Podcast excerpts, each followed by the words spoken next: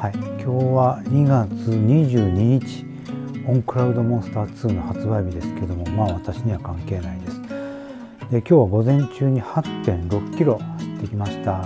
普通に走りました。でもやっぱちょっと右足の中殿筋でしょうかね。辺りにしこりが残ってる感じはします。まあマラソンの時でも一番最初に張りを感じる部分っていうかそうなんですけどもね。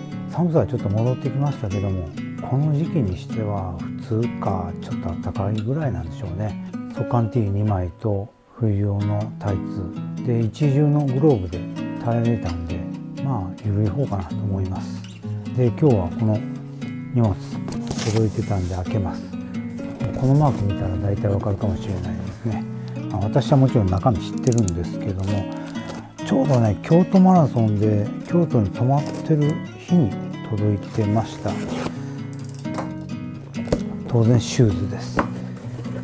えー、っとあなんかなんかキャンペーンで袋が袋かな？これなんだろう？多分袋だと思うんですけどね。シューズバッグか。For Every Run というシューズバッグが入ってます、えー、このランバードマーク。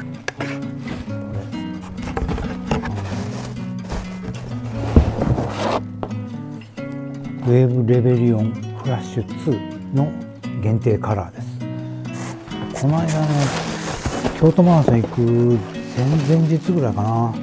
ネット見てたらこの色のシューズが限定で発売されるっていうのがあってもうベッドの中で発注したやつです、まあ、シューズ自体はウェーブレベリオンフラッシュ2そのものなんで特に変わったことはないと思います。というか私はこれ触るの初めてですけどね。この間の大会でも他の人がこれの白いやつを履いてるの見ましたけども手に取るのは初めてです。でただここのプレート自体は、えー、ナイロンかプラスチックかみたいです。これが横から見えるように入ってますね。でフォームはエナジーだったかな？水のエナジーって書いてあるな。